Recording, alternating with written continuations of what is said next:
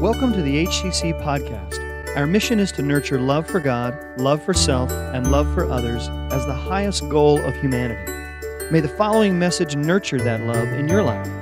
And remember, you're always welcome at HCC. It's a perfect church for less than perfect people. Peace. We're in our second part of our series on the kingdom of God and you. The kingdom of God and you. So, what I want you to do is make sure you get your app out. You're following along in the sermon notes. It's got all of the scriptures in there. You're going to be thinking, yeah, I'll just read them on the screen, Steve. Guess what? Faking you out today. There's scriptures in the app that's not in the on, going to be on the screen. You're going to have to actually pick up a real Bible and actually open it up. That thing in front of you and most of your chairs is actually a book, and it's called the Bible. And so, if you want to pick it up and use it, it'll be great. But this series is part two. And if you're at all confused with any of the things that I talk about today, uh, you can just track back in our app or on our w- website or YouTube or Facebook and see last Sunday's part one, and that'll clear up any confusion that you will have. And so here's the key point from last Sunday and Saturday's sermon. Here's the key point. The Christian life of apprenticing Jesus is not a matter of trying harder, but training better. Training is the key to Christian faith, not trying. Training is the key to Christian faith, not trying. You may have had coaches in your life, or teachers in your life, or parents in your life that just kept yelling at you try harder, you're not trying hard enough. It's much more likely that it wasn't about trying, it was much more about training. You needed to train better, not necessarily try harder. So let's talk about actively training in the Spirit. And soul training is nothing new. So we're going to go to a scripture in 1 Timothy chapter 4, verses 7 through 8. Do not waste time arguing over godless ideas and old wives' tales. No offense, wives. Didn't mean any offense. Scripture doesn't mean any offense by that. Just saying, just, you know, old silly stories. Could be old husbands' tales. It doesn't matter. But godless ideas and old wives' tales. Instead, train. Circle that, highlight that, note that to yourself. Instead, train yourself to be godly. Physical training is good, but training for godliness is much better. Promising benefits, get this, in this life and in the life to come. It's about here and now, and also about then and there. What's so cool about this particular passage is that the Greek word here, and if you didn't know, the original Bible was written, uh, New Testament was written in the language of Greek. And so the Greek word here for training is gymnazo. Gymnazo. Does anything seem we're talking about training, we're talking about, uh, and then this word is gymnazo. It's where we get our word gymnasium from. It's going to the gym. And this word actually means, in the original language, vigorous exercise. It's a verb. It's an action word. Now, imagining expecting to get into shape physically by just showing up at the gym. You don't do anything, you just show up and you just kind of walk around. You get your really cool Fabletics outfit and your Under Armour and you put it all on and you wander around and you know and you're just moseying around the gym. How many of you are expecting to really tone up and lose weight and get in shape and bring your blood pressure down by just simply showing up at the gym? Right. If you're not engaged in a program, a strategy of vigorous exercise in the gymnazo, then you are not really doing what you are expecting to really get out of it.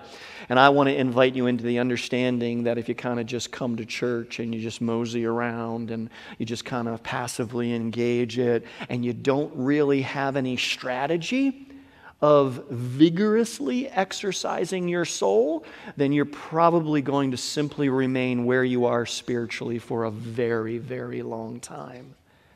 This is what this scripture is talking about. Let's talk about Ephesians chapter 4, verses 21 through 24. Since you have heard about Jesus and have learned the truth that comes from him, throw off. I love that translation there. Throw off. That's an active word. Your old sinful nature and your former way of life, which is corrupted by lust and deception. Instead, let the Spirit renew your thoughts and attitudes put on. That's a different kind of action. Throw off is one thing, put on is another thing. Your new nature, created to be like God, truly righteous and holy. Look at these words throw off and put on. Both these words are describing some kind of intentional soul activity. Now, the reality is, is that if I were to if I were to drape this snake around my wife's neck, do you think she'd put it on or throw it off? Very much so, if I put this thing around her neck, it would. Don't be scared, Steve. It's not real.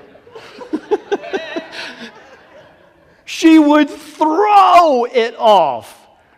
What is it when you get a last week, you're not I don't know if you'll believe me or not, but last week I went in to just do last minute prep to get myself together, you know, before I came on the chancel, and I was doing something with my microphone and fixing it, and a really big wasp crawled right up out of the neck of my shirt onto my neck. Is that something you would just gently allow to go wherever it wanted to go? I mean, you would probably throw it off. That's the idea. The sinful nature is so dangerous, is so bad, you are throwing it off. But if I gave my wife a beautiful necklace of precious jewels, I'm not, but if I did, I just imagine I did. She'll have to imagine that I did. She'll, she'll, she wouldn't throw it on she wouldn't toss it up in the air and try to get underneath of it and throw it on. She would gently and uh, you know, very, very gingerly, you know, put it on and, and you know, model it. It would be just, it would be a very different kind of experience. But the reality is that we need to know is that we are to throw off our old nature and to put on our new nature. And if we're going to do that, it's going to be really, really helpful if we know what a soul is. I still hear, I literally on a recent flight heard the stewardess say, How many souls do we have on board? 147 souls on board, thank you. Click, hung up the phone. You hear, you know, if there's a plane wreck, 347 souls, you know, perish. You know, we, we say that, we, what is a soul? We say, oh, well, bless your soul. What, what, what is a soul? Do you know there's a, Kia makes a car called a soul? Did you know that? But what is a soul? I really agree with Dallas Willard's notion of the soul when he says, at any given moment, you are being run by your soul. Not your mind, not your feelings, not your circumstances, but your soul. I agree with that. Our life is dependent on the health of our soul. So here is how I understand the human soul. I'm going to go through a, a, series of animations that's going to bring you into what I believe biblically is the fullness of the soul, the whole person. And I'll be going over this in depth much more on Wednesday at 7 o'clock in the gathering place. So if you're interested in a much deeper dive into this subject, you want to come out on Wednesday or go online on Wednesday and check out the midweek Oasis Bible study that I do at 7 o'clock on Wednesday. First one is the will, the heart, spirit. You can reference Romans 8, 8 through 9 on that. Our will is the epicenter of choice. And as our epicenter, it was created to surrender to God's will. And once surrendered to God's will, the effects of that surrender would ripple out into all of creation and all other parts of the soul and there are several parts of the soul. So the epicenter within the human being is created to surrender to God's will. So that that surrendering of God's will might ripple out into all other areas of that person's soul. Doing God's will on earth as it's done in heaven. However, when we surrendered instead to Satan or sinfulness, in Genesis 3, our will is now disoriented. Choosing self will rather than God's will. And the effects of that choice now ripple out through the entire person, the entire soul, and into the earth, doing the self's will on earth as it is in hell not heaven. So when we see the rippling of the will of the self out through the entire person's life, it's a life of, of what I would consider the scripture saying is a hell, hellish life, a hell bent life, rather than a heavenly or a heaven bent life. And I think you ha- would have to admit that our human will is weak.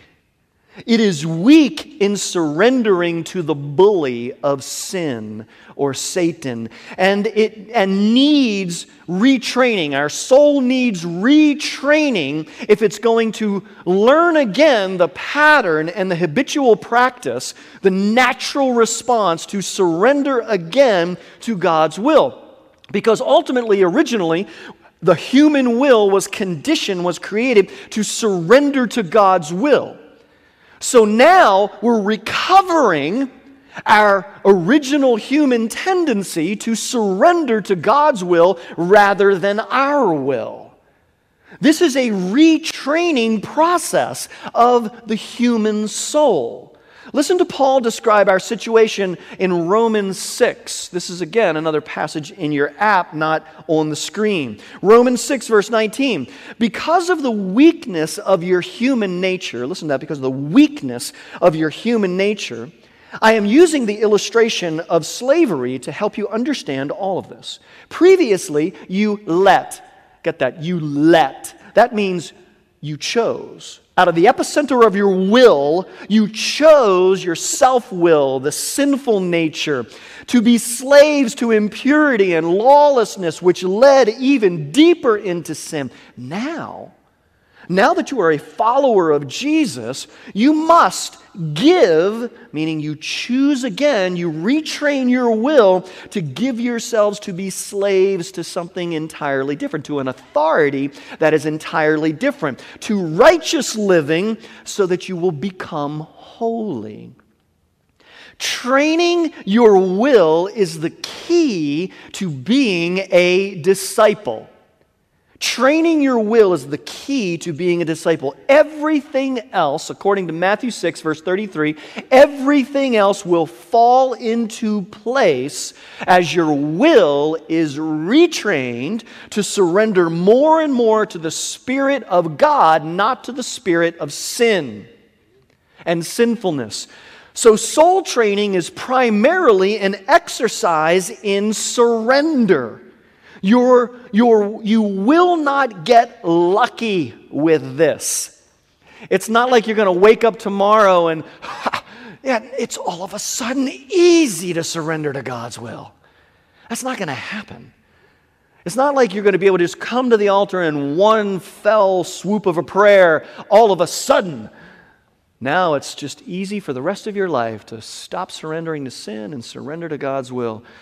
No, it's going to take a consistent methodical, pragmatic retraining of your soul, of the epicenter of your will to surrender to God's will. What's next? It's the mind and its feelings. Ultimately, the mind coming before feelings, but it's the mind and feelings. This is where we figure out how and what to surrender. Our will is weak. Our mind helps us strategize in how to surrender and what to surrender and when to surrender and what we would do how to, to figure out how to surrender. The idea is to train our minds in such a way that God's will becomes our will. This is a, an interactive process of the will and the mind. Feelings generally follow thought generally follow thought. You think of your, your child, you think of you know, the Ravens winning last night. You think of, you know, your uh, apple pie. You think of holidays coming up. And all of a sudden you have these goodwill feelings. You think of Monday, tomorrow, getting up, going to work, you know, bad feelings. So you think of things and your feelings kind of follow. So when our mind trains to obey God's will, we are transformed by the renewing of our mind. And we feel more and more. Get it? We feel, we renew by the, by the retraining of our mind, and then we feel more and more the fruit of the Spirit. We feel more love, joy, peace, patience, kindness, goodness, gentleness, self control. We feel more of those things because our will and our mind are working together to do God's will, and our feelings are far more these feelings than all the opposite of those feelings. So, so uh, that's how our mind and our will interact in order to perpetuate feelings in our life. Often, we as human beings think, well, I don't own my feelings, except the good ones.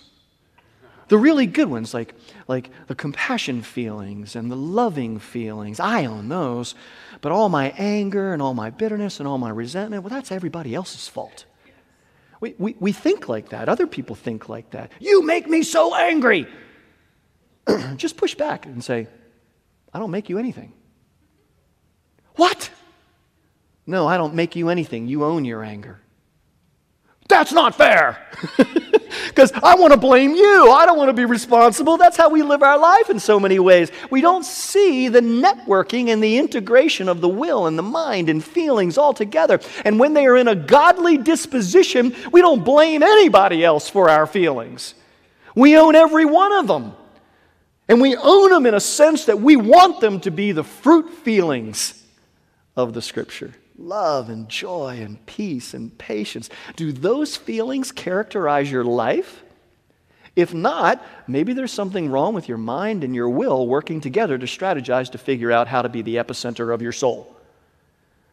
So that's why I'm sharing this today. But be very, very clear. I need to say something very, very clearly when we talk about the mind.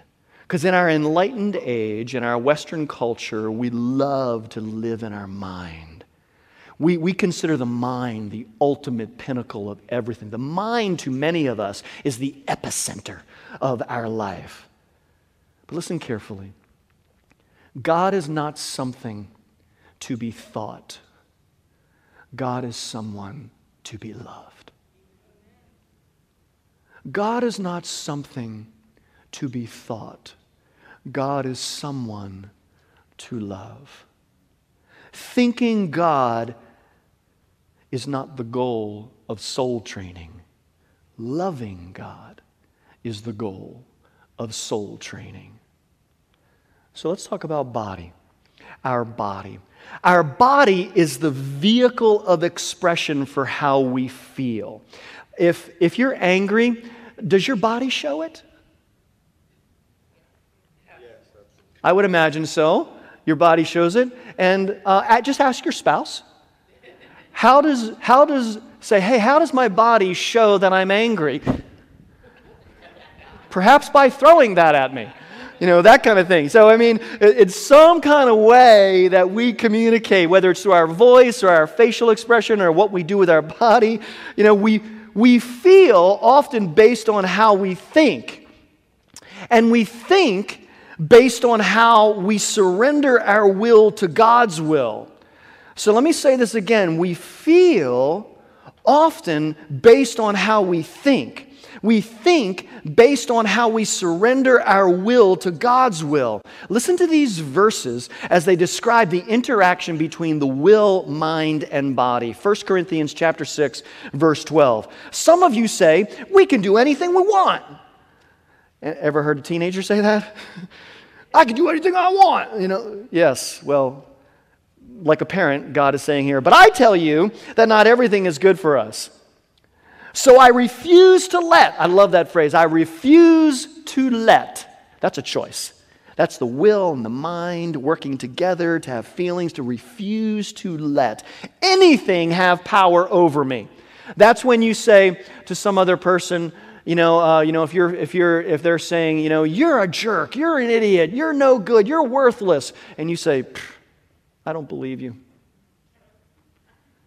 That's you having power over you, not letting anyone else have power over you. When the devil comes to you and wants to shame you and tell you you're a bad person, God could never love you, you had an abortion, you're divorced, you know, you're, you're, you're in a train wreck of a relationship, you know, look at you, you can't even, you know, you, you keep surrendering to sin, you're a miserable person, God can't say, you're never going to get to heaven, no way. You just say, I don't, I don't believe you. It's you taking power back from the devil, back from your sin, back from other people, back from your culture, and back from your parents, back from whatever, your school teachers, and you take it back. So, Paul is saying, so I refuse to let anything have power over me. You also say food is meant for our bodies and our bodies are meant for food, but I tell you that God will destroy them both.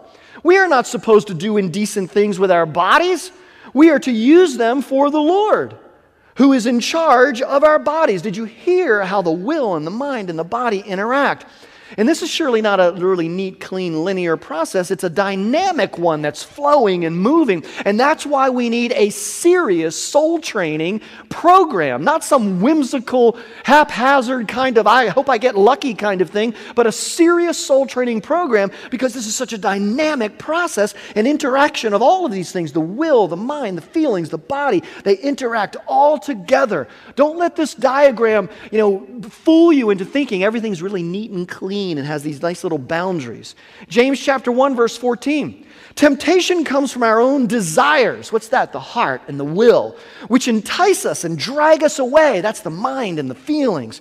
Verse 15. These desires give birth to sinful actions. What's that? Body, behavior. And when sin is allowed to grow, it gives birth to death physically, spiritually, socially. Our body is where our will, mind, and feeling express themselves. And only soul training that engages the body forms holy habits that help the will and the mind do what pleases God. We must engage our body as a means of retraining our soul because Romans 7:23 tells us that sin is in our bodies. And if we don't use our bodies to train our soul well, then we will continue to struggle with becoming more and more like Christ. And listen carefully, this is really important too. Bad habits of personality, what is that? That's just uncontrolled anger. That's just being nasty, negative attitudes, easily offended, hypersensitivity to everything. You know, you're just walking around with none of those exhibits of the fruit of the Spirit. It's always negative, frustration, anger, misery. Everything's bad. We walk around muttering to ourselves all the time. This is what I'm talking about. Bad habits of personality will not be reformed by correct doctrine. Bad habits of personality will not be reformed by correct doctrine. Just because you think correctly regarding doctrine does not mean you've corrected your personality. You can't think yourself holy. However, you can train yourself holy. So let's look at the social life. We are created for each other. The first thing the Bible calls bad in creation is that human beings were alone. Go back and read it for yourself.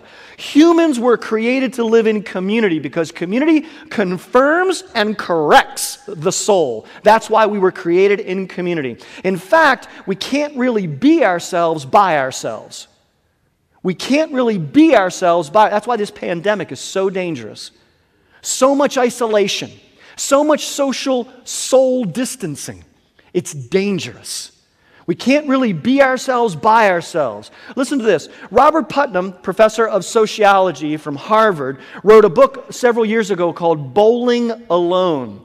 In his research, he found that people with good physical health habits that lived in isolation were significantly more likely to die of avoidable disease than people who had really bad physical health habits but lived in community. Let me say that one more time.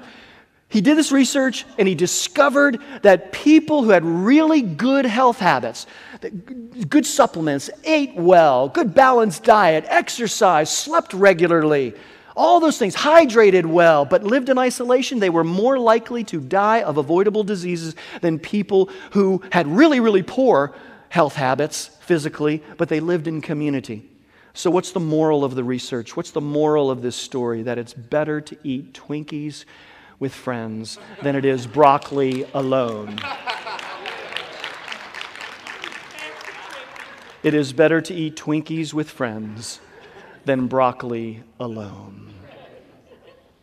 Putnam also found that church small group movements the church small group movement has been revolutionary for human flourishing within the context of church communities. In researching churches that had small group programs, thriving small group programs, he found that if a person joined and met regularly with a small group, they cut their chances of dying in half. That statistic, go back and read it for yourself, is just crazy. So, what do we learn from this small group oriented program, systematic oriented research? It's this join rooted or die. Thank you. Join rooted or die. All right, uh, the soul is the last circle here, and it encompasses everything else. Everything else is dynamically moving around within this grand circle of the soul. You are your soul. Your life is your soul. Your soul includes all of you. You were created as a holistic being. And all of these faculties are to be dynamically integrated within your soul and require dedicated strategic soul training. You are your soul. Let's take a look at this passage in Matthew. For whoever wants to save their life will lose it, but whoever loses their life for me will find it. What good will it be for someone to gain the whole world yet to forfeit their soul? Or what can anyone exchange for their soul? I've always thought of this as some kind of passage. If you go spend your, your life on wild living and drugs and alcohol and all kinds of carousing, you're going to go to hell. You're going to lose your soul. What Jesus is really attempting to get at in the context of all this is that whether you're a Christian or not, whether you're living raucously or not, of you, if you do not recognize that life and soul are the same thing, you have missed the point.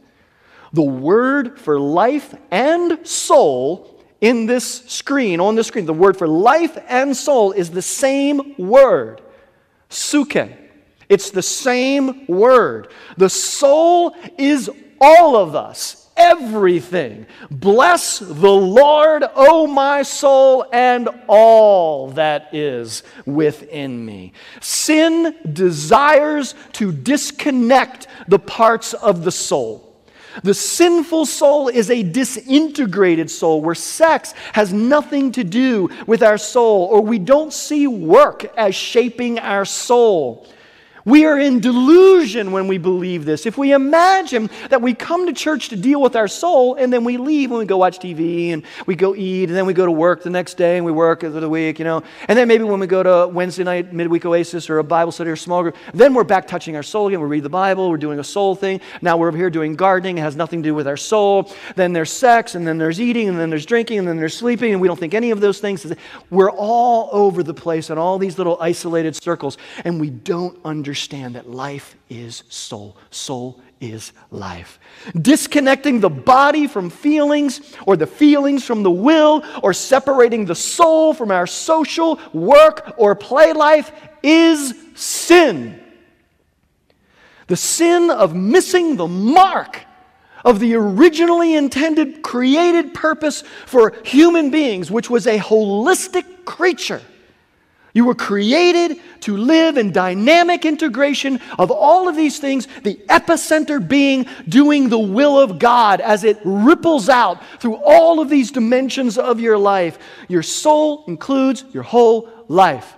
Let's take a look at James chapter 1 verse 8 and 4 8. Such persons such, such a person is double minded and unstable in all they do. Do you think that's a good thing? No. He's not talking about a good thing. Come, uh, four, chapter 4, verse 8, come near to God, and he will come near to you. Wash your hands, you sinners, and purify your hearts, you double minded. What is so bad about being double minded? It's the word choice.